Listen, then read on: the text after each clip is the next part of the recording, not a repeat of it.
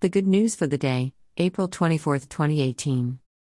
Tuesday in the fourth week of Easter, 280 The celebration of the temple dedication was happening in Jerusalem. It was winter, Jesus was walking around in the temple area, on the portico of Solomon. So, some Judeans gathered around him in a circle to press, How long are you going to keep our very lives in suspense? If you are the Messiah, just say so. Jesus answered them, I have told you who I am, and you don't believe me. The things I do as part of my Father's family tell the public about me. But you don't come to believe because you're not among my sheep. The sheep who are mine hear what I say. I know them, and they are coming along with me. I give them a permanent life, and they'll not die forever. No one can pry them out of my hand. My Father, who has given them to me, is the greatest of all, and no one can take them out of the Father's hand. I and the Father are one. John 10. Reporters often ask gotcha questions, but even normal questions can prove uncomfortable for the person responding.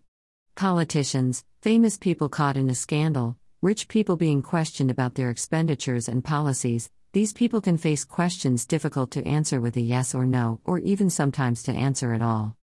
Jesus had many such questions addressed to him about his identity and role, often being reduced to the question of anointing Messiahship. Was he the Messiah promised by the prophets? I often point out that his answers are not evasive, but perpendicular. The question is valid, not a mere gotcha.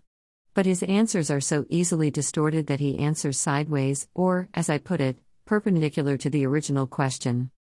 He comes not to destroy the law to fulfill it. He obeys the Sabbath law, but he is Lord of the Sabbath. Who can forgive sins except God? Dash they challenge, and he responds by healing a broken body. Perhaps it is time that we followers of Jesus questions our soul in prayer Are you really a follower of Jesus, or a follower of a crowd that is following Jesus? Do you accept the contradictions in Scripture as the loving mysteries they are, or do you skip over them pretending they don't exist? Are you following Jesus for real, or is it the following of the Jesus of your parents, of other people, or of your imagination? These are questions I ask myself, knowing that the answer is not simple yes or no, but a source and matter for prayer, for deepening my faith, for repentance and growth. The good news is that I do believe in a loving God, that Jesus and the Father are one, and that, sometimes, for sure, I hear the voice of Jesus, the shepherd, calling me to come out of my old life, to admit my real shortcomings and grow up into a courageous and humble faith.